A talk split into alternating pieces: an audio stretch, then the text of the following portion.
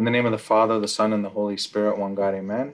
Lord, make us worthy to pray thankfully. Our Father, who art in heaven, hallowed be thy name. Thy kingdom come, thy will be done, on earth as it is in heaven. Give us this day our daily bread, and forgive us our trespasses, as we forgive those who trespass against us.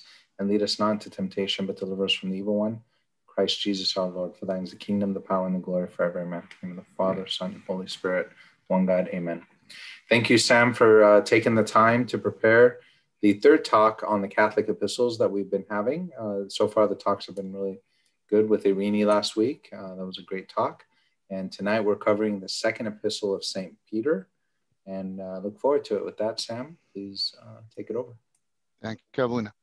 So like Abuna said, uh, with the grace of God, we'll be talking about the Second Epistle of Saint Peter. So unlike the first epistle, where scholars basically unanimously agreed it was written by Saint Peter, this one ran into some doubts, particularly by more recent scholars. So they doubted the, the authorship, but not the authenticity. They knew it was read, it's an authentic, but who wrote it was a little bit of a doubt, simply because the content and the style was, were fairly different from the first epistle. This is more in the recent times, although the, uh, the authenticity and the author, authorship were accepted by the early church. Eusebius, Saint Clement of Alexandria, Saint Clement of Rome, Saint Jerome, and others quoted it. Um, today, this was established that it is written by Saint Paul, uh, sorry, by Saint Peter, and a part of the doubt was um, from the readings that I did recently. Uh, Saint Peter, it was not a uh, very fluent in Greek, so he got some help in translating into Greek. And from the translations themselves, that ended up having a different style. But the um, there is this personal way of, of his writing that we'll talk about in the next few minutes that also adds to the authenticity and making sure it was written by Saint Peter. Also, the, the author himself, or the writer himself, said that I am Peter in multiple occasions. So first verse, he calls himself Simon Peter, one servant and apostle. And later on, he reminds us that command of us, the apostles, that he was one of the apostles. And in the same chapter, he talks about the resurrection, sorry, the transfiguration, and he says that we heard his voice, we were with him on the holy mountain, and we only know that there were only three of them. Uh, we have Saint Peter, Saint John, Saint James. These are the only three that were there. So he said we were there. And he also, on the on the opening verse of the third chapter, he says, I now write to you this second epistle, referring to a first one that was written earlier. So why did he write it? He wrote it out of his care. In his last days, Saint Peter wrote this second letter. And we'll quote him saying that in the next slide. So why did he write it? He wrote it to encourage the faithful in general. It was not written to a particular group of people, like typically the, um, this is like the, the Catholic epistles are usually written to the general church, general faithful. Unlike the um, letters of Saint Paul, they were written to particular people or particular churches. So he's encouraged them to grow in their faith. He's warning them against their false teaching, and there are a couple of them we're going to talk about. And he's reminding them to stay focused on the kingdom of heaven and the second coming of Christ. So when was it written? It was written between, um, toward the late, later days of his life. And how we, do we know that? He said, knowing that shortly I must put off my tent, that's talking about his body right here, just as our Lord Jesus Christ showed me. So the Lord Jesus Christ told him that he will be departing this body soon. And that's why he wrote it. And the three chapters follow the same exact um, flow as we talked in the previous slide. Basically, the first one is growing your faith, be careful of false teachers, and remember, keep your eye on the prize, Christ is coming, the second coming of Christ. And this follows, in a way, the theme of the first epistle. The first theme of the first epistle, as we learned last week, was salvation comes with suffering. We're talking about suffering, the blessings that can, that can come with suffering. So this is a little bit different, but it follows the same the same theme, like suffering, grow in the faith, keep the faith pure, and then Christ is coming. Okay, he typically starts the first chapter with a greeting. He reminds us of God's great gifts for us, and then what are we supposed to do with these gifts? And then remember that the eternal kingdom is true. So notice he says, this is the first verse, Simon Peter, a bondservant and apostle of Jesus Christ, to those who have obtained like precious faith with us by the righteousness of our God and Savior, Jesus Christ. So it's written to those who have obtained like precious faith with us. So notice that it's not addressed, it's addressed to the faithful in general. It is not addressed to the pilgrims as it was in the first epistle. As we know, the first epistle talked about suffering, so it was good to remind them that you guys are pilgrims, as we found last time. And it's interesting to see how he put this from the first verse right away. He's talking about the faith as something precious. And indeed, of course, it is precious. And of course, us, like the Copts, know very well the price that we've that was paid over two thousand years, and actually it's still being paid till today, for that faith to come to us. He also uses that term, like faith. Why is he using that? Remember, at that time, most of these people that this letter was written to were pagans. So some of them received the faith before others, some received them later than others. So he's basically telling people that those who received the faith later, he's telling them, your faith is by no means inferior to those who received it before you, nor even to us, the apostles, or the faithful in general. So, and this is the encouragement and the personal style that we see a lot of examples like this throughout the apostle, showing Saint Peter encouraging people, being very personal in his message. One of the reasons that was quoted to attribute this letter to him. So what is Saint Peter doing here? He's basically building the case. So what is the case that he's building? You have faith. Your faith is precious. You got to keep it. You've got to grow it. You're going to maintain it pure. That's when he talks about the false apostle, the false, um, false teachings.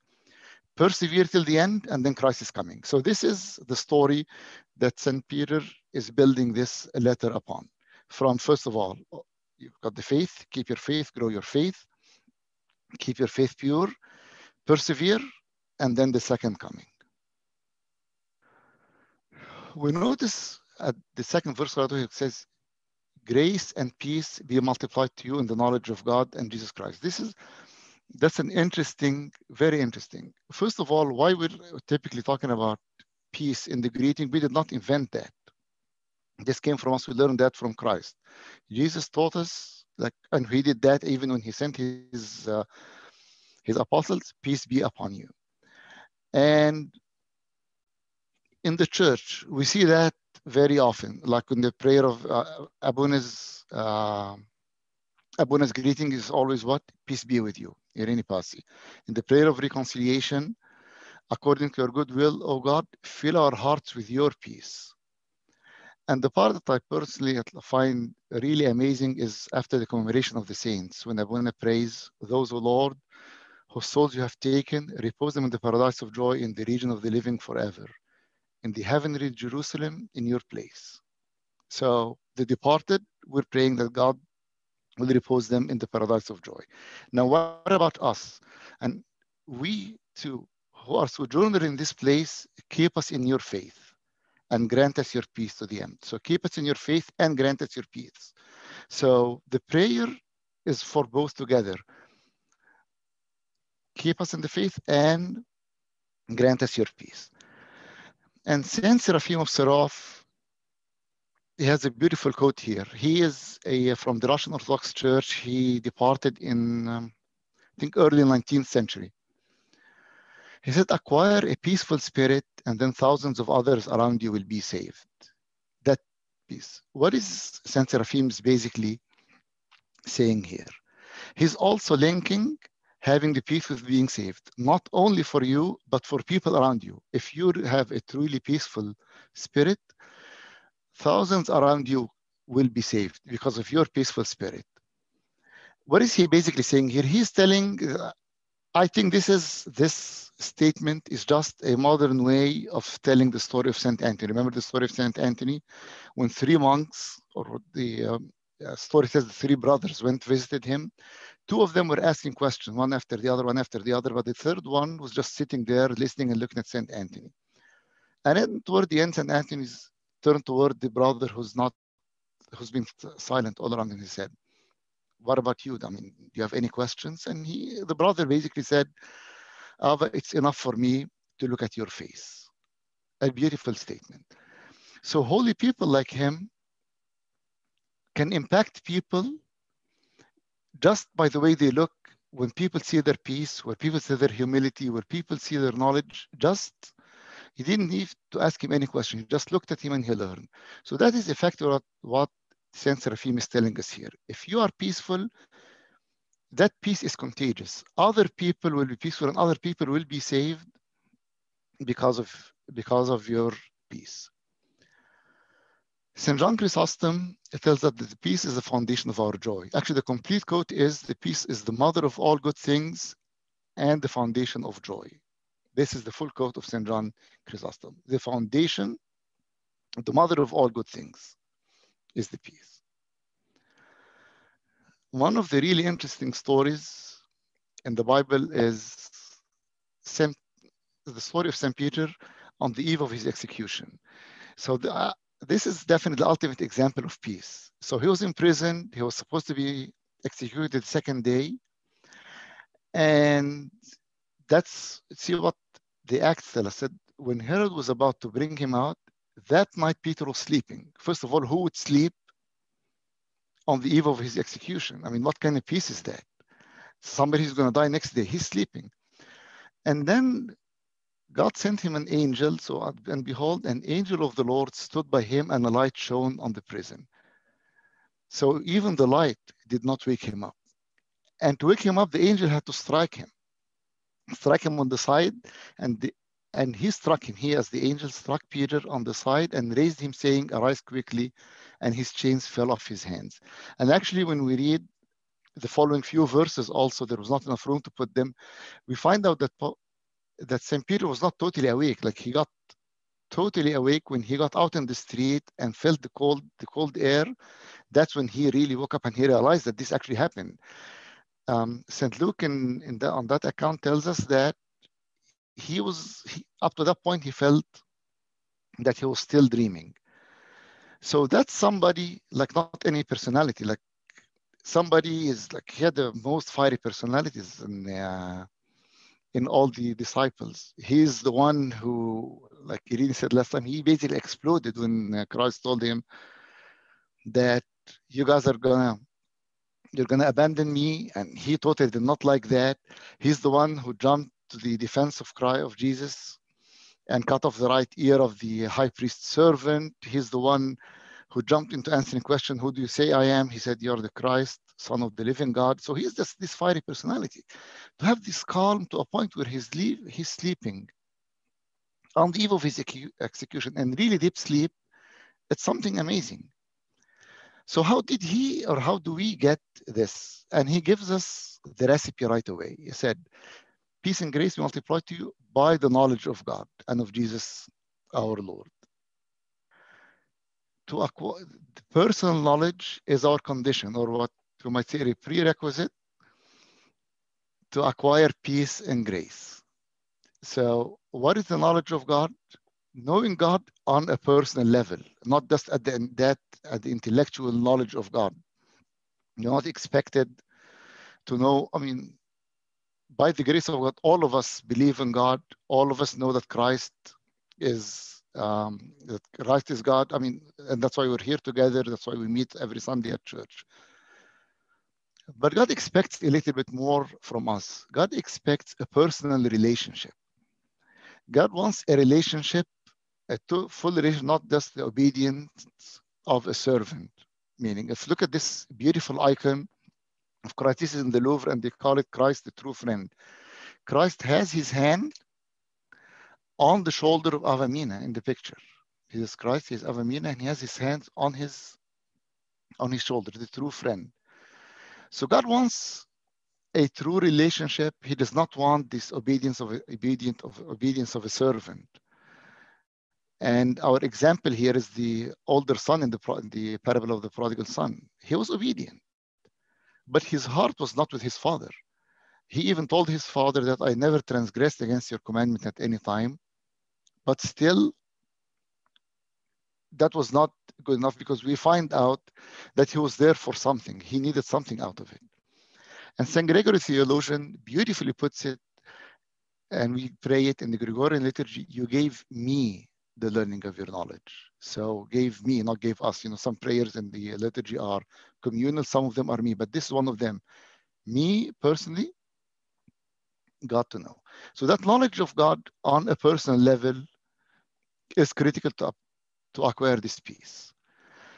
And on the same theme of knowledge of God is that beautiful account of Christ when he called his first apostles in the first um, first chapter of the Gospel according to Saint John.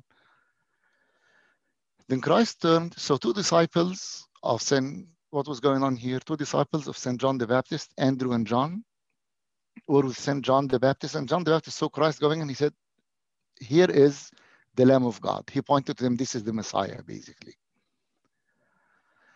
So they followed him. And then Jesus turned and see them following, said to them, what do you seek? It's a beautiful question. He said to them, and there, there, I mean, this exchange is really, really nice. And they said, Rabbi, where do you, where are you staying?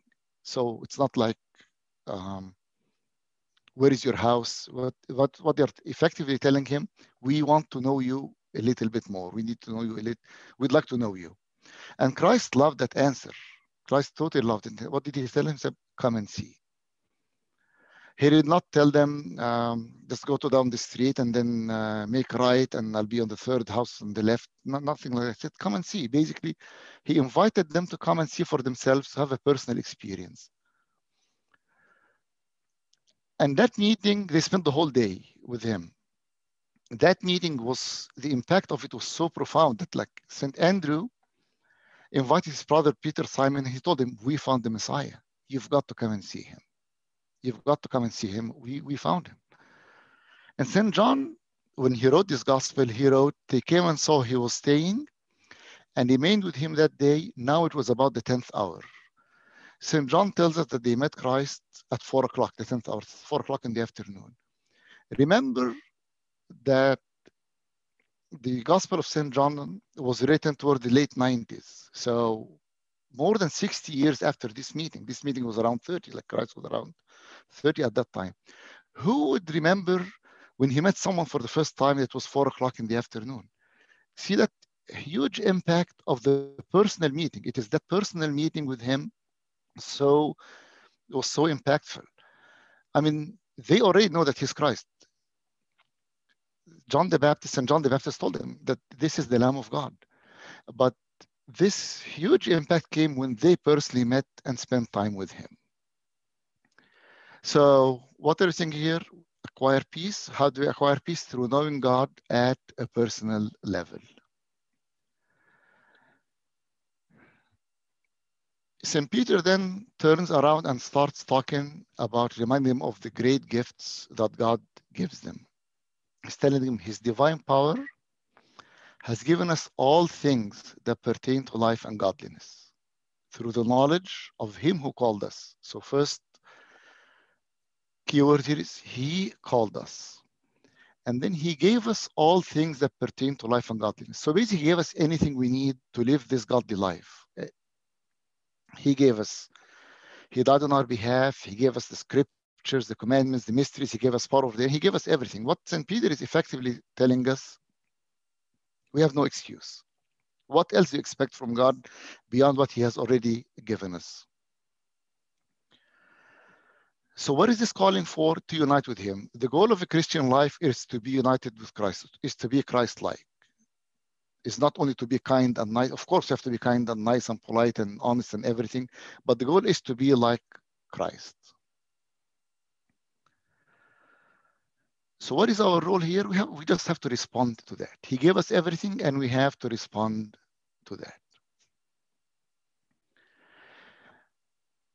So God elevated us, God made us, or he will make us partakers of his divine nature. But before we go there, let's just spend a couple of minutes talking about some background on that. When God created man, he created man in his image according to his likeness, as Genesis says. Like man, man was created, man, when we make, say man, we're using the language of the Bible, but man is like meaning human. When God created man, God created humans, man was, was created to live and not to die. And they had dominion, dominion, Adam and Eve had dominion over every living thing that moves on earth. I mean, Adam and Eve lived in total happiness, in like in perpetual bliss. They never got sick, they never got tired, they never got angry, they never got upset. Nothing negative, nothing bad ever encountered by them. But then after the fall, all humans became corrupt and death reigned. And Saint Athanasius in his famous book on the Incarnation uses that term, and death, death reigned. So what happened here? The, the nature itself got corrupted. I mean, death entered into the world, um, diseases, sicknesses, storms, all of these things entered into the world. But God did not want people to live forever in such a state of corruption. And from Genesis, we say, now lest he, like that's man, put out his hand and take also the tree of, and take also of the tree of life and eat and live forever. Therefore, the Lord God sent him out of the garden of Eden. So he drove out the man, and he placed cherubim and a flaming sword to guard the way to the tree of life. So out of God's mercy, he did not want man to live in this fallen state forever. That's what he said here. I did not want him to live forever. So he placed a cherubim. He, he drove Adam and Eve out of the garden. He placed a cherubim with the... Uh, the flaming sword to guard the tree of life, so they would not eat from it and live forever in this fallen state. So actually asking them to leave or driving them out of the garden was an act of, of love and mercy. It was not a punishment. Remember, the punishment came before that, like a few verses before that, the, the punishment was already bestowed on them, like Eve, uh, before, the, uh, before this verse comes in the... Uh, In Genesis, we read that I will greatly multiply your sorrows and your, um, and your conception. In pain you shall bring forth children, and Adam, and so on and so forth. And Adam, in toil you shall eat of it, of, of the ground that is. In the sweat of your face you shall eat bread. So now, people, like man has fallen, and he was sentenced to death. So what did God do about that? God took it upon himself to resolve this design, divine dilemma, as Saint Athanasius calls it. What is this divine dilemma? Basically, the question is, God told Adam that you're going to die if you eat from this tree. And they ate. So should God go back on his word and forgive man? Which obviously is not, is not right. Like, how can God go back on his word? And on the other hand, he can let God, man die. He can let the humans perish. And that's not what he intended, that's not in accordance with what his will and his plan and his love for man. So this is the divine dilemma. So God took it upon himself to resolve this problem. And Saint Athanasius, in the same book toward the end, he, he explicitly tells us, God became man so that man might become God. Of course, God is man is not going to become God in that context of being a creator and, and that stuff. And that same Same um, concept was addressed by uh, by Saint Peter, and he says, God gave us exceedingly great and precious promises that through these you may be partakers of the human nature. Partaker, what is the partakers of human nature? What do we mean by that? Saint Ambrose of Milan tells us God granted us a relationship with himself, and we have a rational nature which makes us able to seek what is divine. What does that mean? Basically, being partakers of divine natures is uniting with God in divine nature and aiming and yearning for what is good and what is divine. We are not, we're not going to be gods in the, con, in the sense of create, of being creators. No, we are going to be gods in the sense of we yearn, we'll have, we yearn to what is godly and what is divine. And how do we do that? Step number one, having escaped the corruption that is in this world. So the first step is do not engage in the corruption of this world. And Saint Peter is going to come to that point later. So what happened up to this point? Christ died on the cross on our behalf. He gave us faith. He called us to glory and virtue, and he gave us divine capabilities of life and godliness. And now the question is, so what is still missing for us to be saved? I mean, what else can God do? Now it's our role. So what is still missing is our acceptance of his salvific plan and our participation in carrying the cross. What does acceptance of God's plan of salvation mean? It means we have to follow, we have to choose God.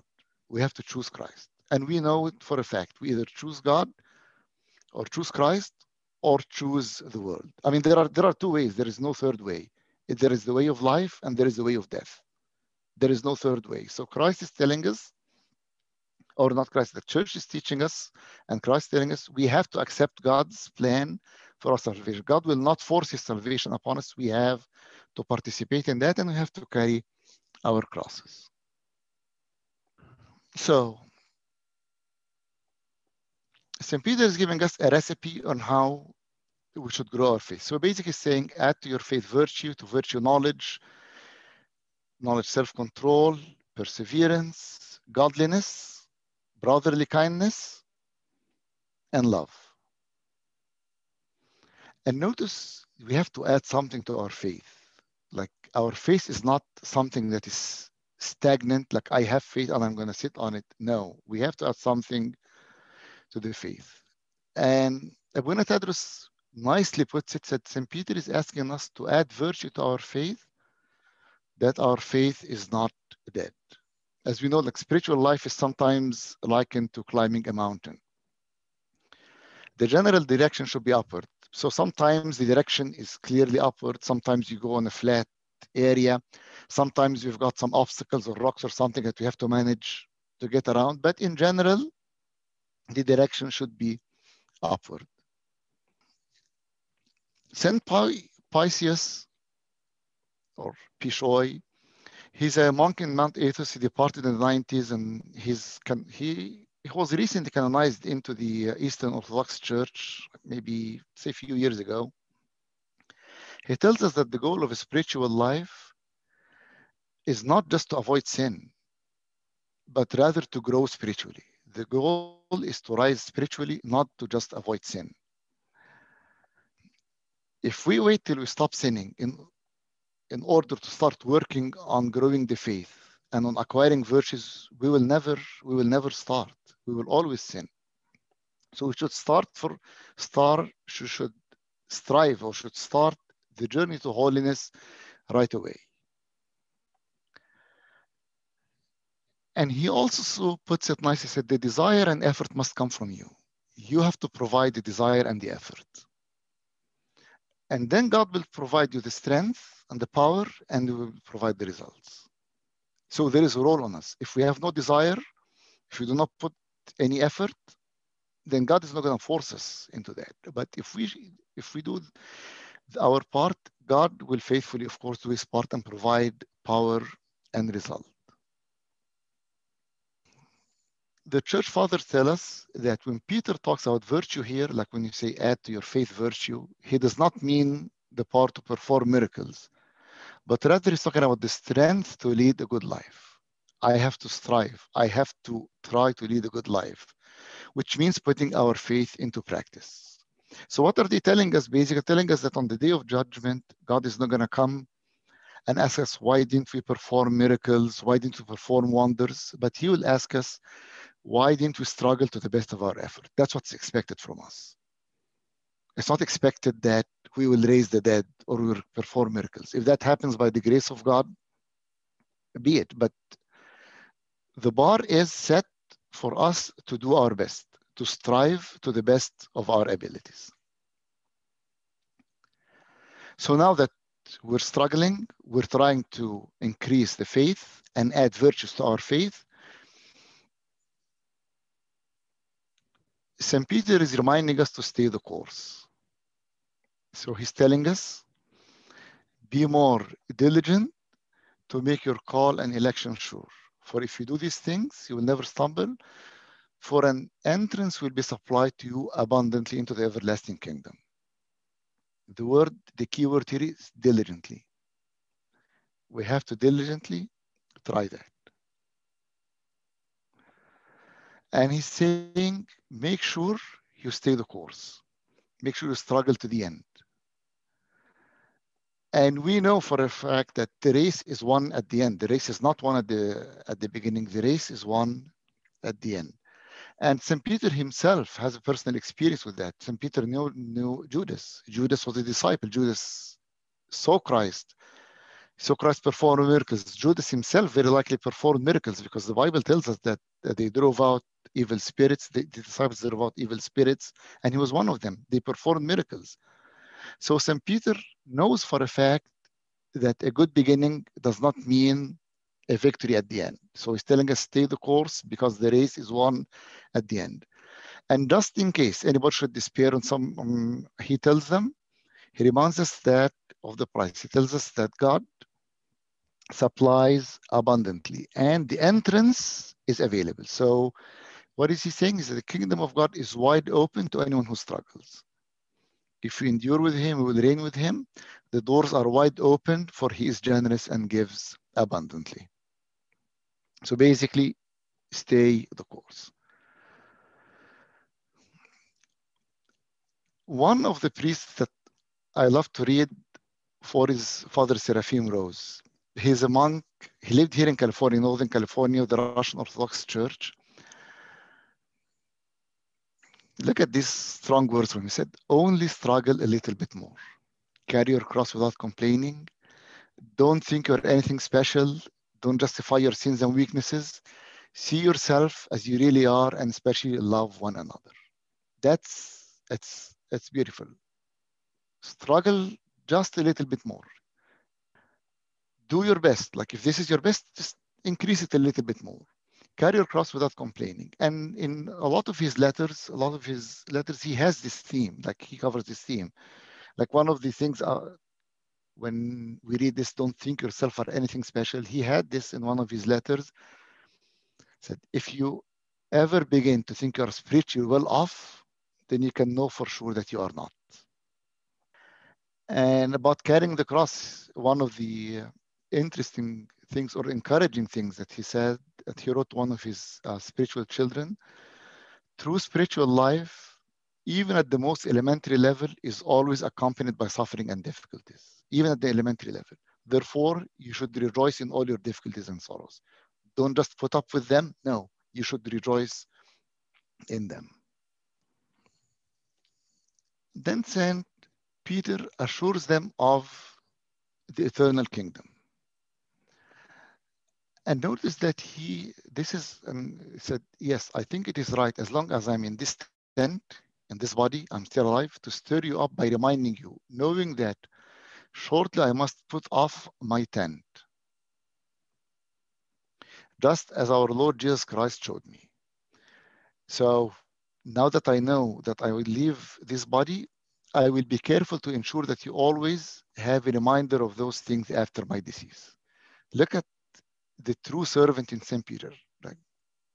Christ told him that you're going to depart this body. What was his first concern? The flock, my children. And there is a history in that. Remember when Christ asked him, Simon, son of Jonah, do you love me? Yes, Lord, you know, you know I love you. And then he said to him, tend my sheep. Like that dialogue occurred three times with a slight variation in the word, but this happened three times. So he took that word to heart. He took Christ's word to heart. Tend my sheep. So Christ comes to him and tells him, you will depart this body. What is the first thing that he does? He tends to his to Christ's sheep. Writes them this letter to encourage them and tell them, keep your faith, increase your faith, watch out for heresies, Christ is coming. So the assurance, number one, he's basically telling them that you are established in the, in the present path, encouragement. There is a lot of encouragement he does for these children. And he assures them that their faith is not in vain. He's reminding them that we witnessed this glory and honor during the transfiguration. I personally saw it, like we talked earlier. I saw that myself. I said, even the prophets witnessed to him. So we do not believe, and actually in the in the letter itself, he said, we do not believe in stuff that does not make sense. And no, we will, we believe in God with his glory and his coming and everything. And we witness that ourselves. And that's how he ends the first chapter. So first chapter talks about the faith and increasing it. And at the end, he reminds them of the, the eternal kingdom is something for sure. The second chapter is dedicated toward heretics and how to avoid them. So from the first verse, right, he said, there will be false teachers among you who will secretly bring in destructive heresies. So there will be false teachers.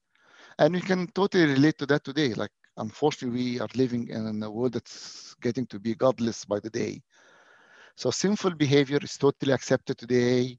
Sinful behavior actually sometimes is trendy. Like some of the trend, some of the sins are actually are considered trendy today. But why is that bad? He tells us why is that bad right away. Many will follow these destructive ways because of whom the way of the truth will be blasphemed. So why is there a problem here? The problem is a lot of people will follow these, will follow these heresies. So the unrighteous ways will just become the norm. It, these unrighteous ways are, are going to become the norm in, in our life. And not only that, not only become accepted, but the righteous ways are being looked upon unfavorably. People are going to be frowned upon. Like people trying to walk in the righteous way, they're going to have trouble. They're going to be mocked. They're going to have trouble. They're going to be persecuted. And then he talks about the condemnation of the heretics, which is like, we don't always talk about God's judgment or God's punishment. Because we, we always talk, like rightfully talk about God's mercy. Of course, no one is, is more loving or more merciful or more forgiving than God. But at the same time, God is loving and merciful and forgiving. He's also just. So the evildoers will be punished. And among them will be the heretics. And he, Saint Peter, clearly gets gives us three examples here. He says in like three verses right away, remember, God did not even spare his angels. Remember, God did not spare the ancient world. He brought the flood on the world of the ungodly. Like basically he wiped, he wiped the ungodly. Only left Noah, one of eight, like Noah and seven others were saved. And he turned the cities of Sodom and Gomorrah into ashes. He condemned them by destruction, making them an example for those who afterward will live ungodly. It's a pretty awakening verse right here. These cities, this is not something that just happened in history. This is an example to those who afterward, example for those who decide to live an ungodly life in the future. Having said that, the righteous will be saved. And he tells us, God will deliver the godly out of temptations. And the interesting part is that the two examples that were given about the flood and about Sodom and Gomorrah, the righteous people were saved in both cases. So the church fathers tell us Noah was spared because he was not led astray by the ungodliness of those who lived before the flood.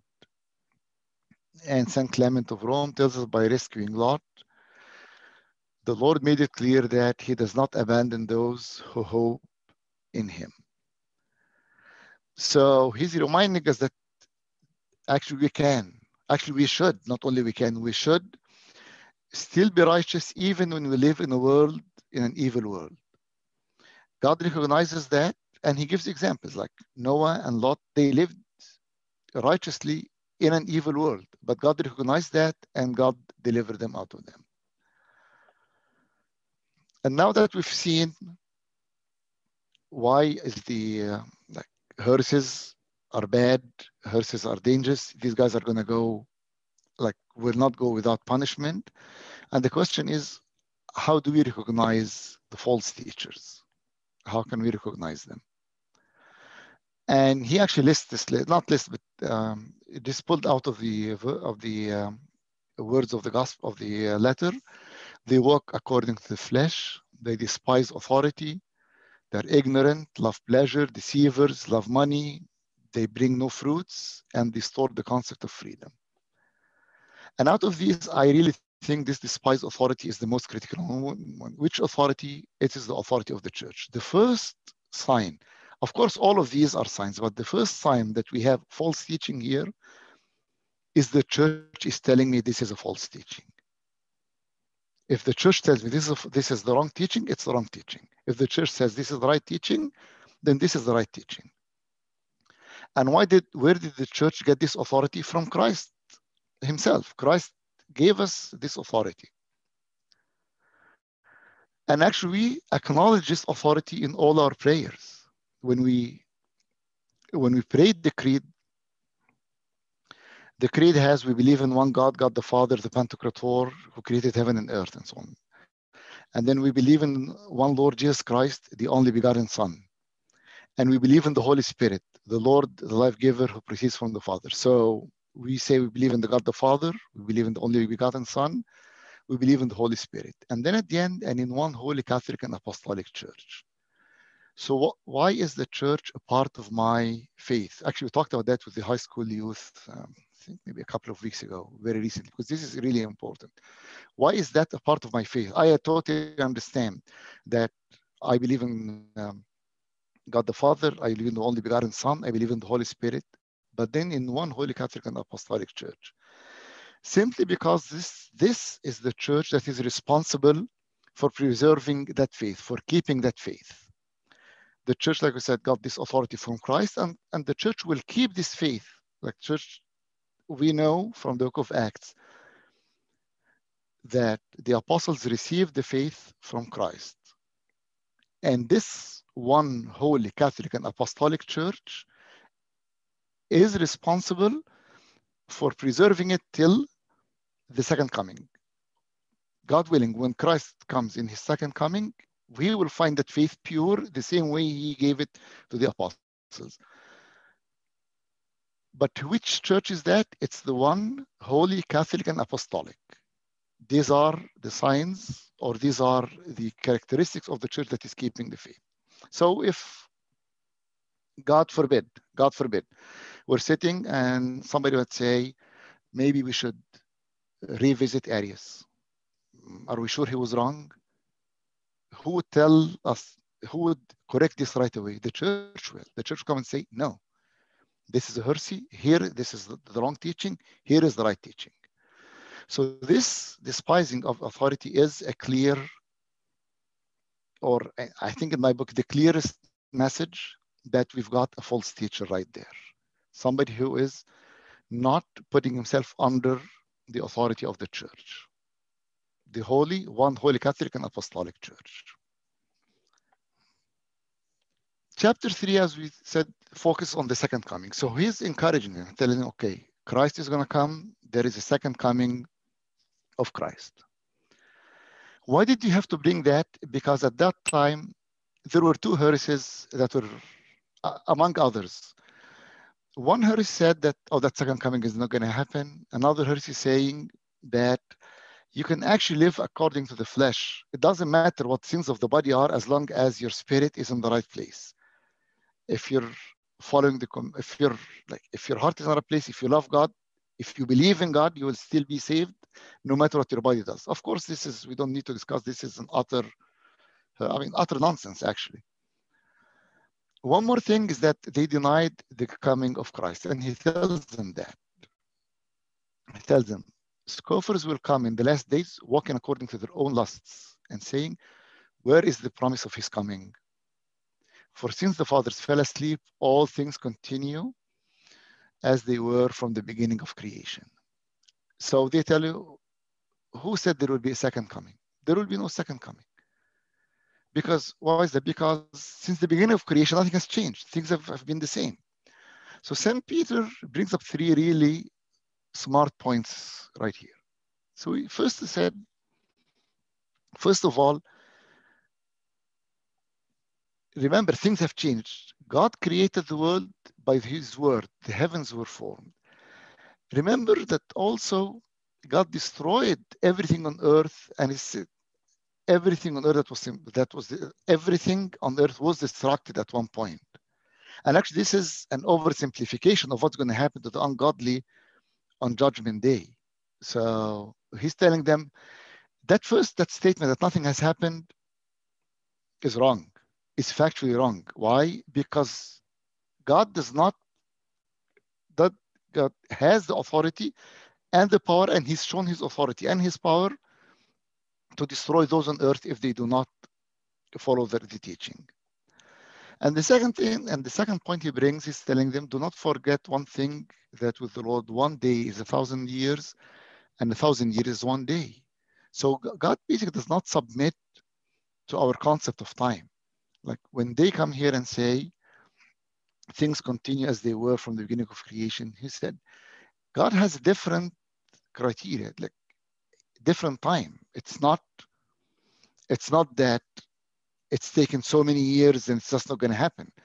God's concept of time is different than ours. God lives, existed from, the, like, it, like God would live in eternity. God created yeah, from even the beginning, before the beginning of time. So he does not submit to this concept of time that we have. And the third point, which is really important, said, God is long-suffering.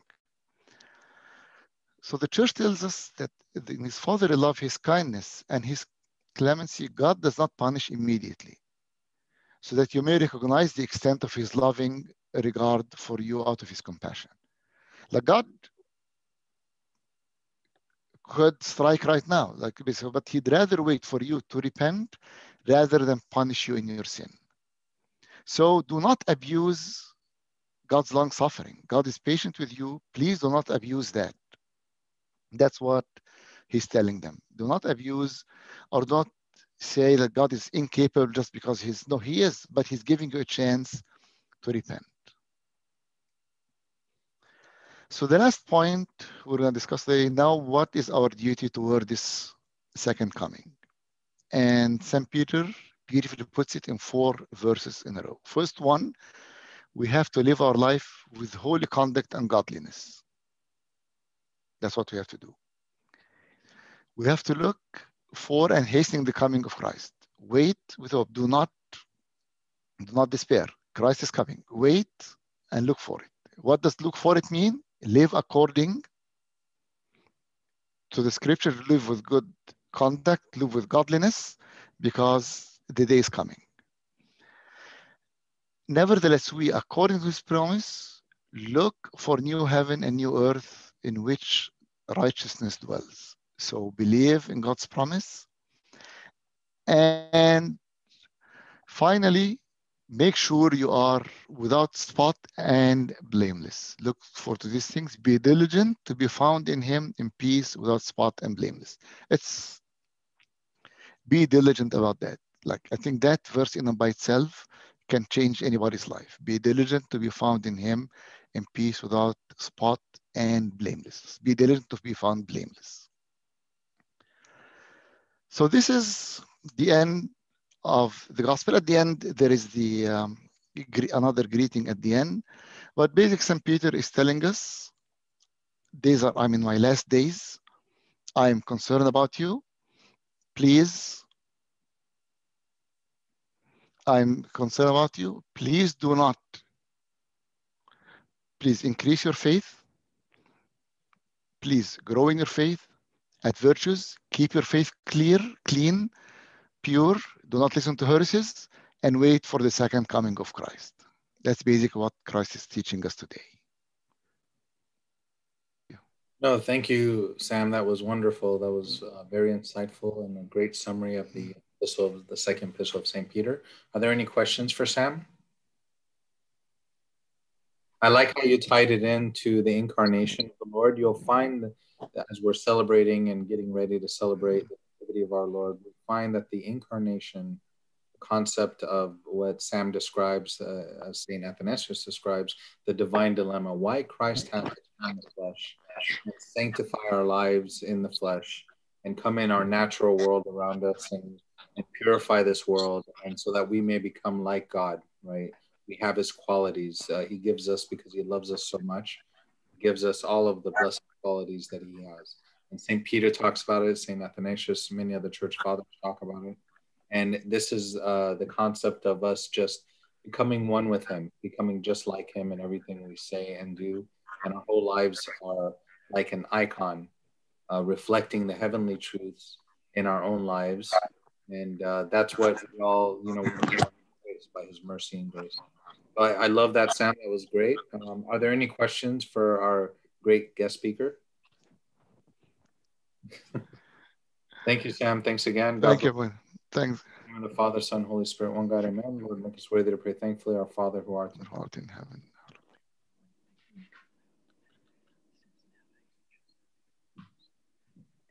The love of God the Father, the grace of his only begotten Son, our Lord God and Savior Jesus Christ, the communion gift of the Holy Spirit be with you all. Depart in peace. The peace of the Lord be with you.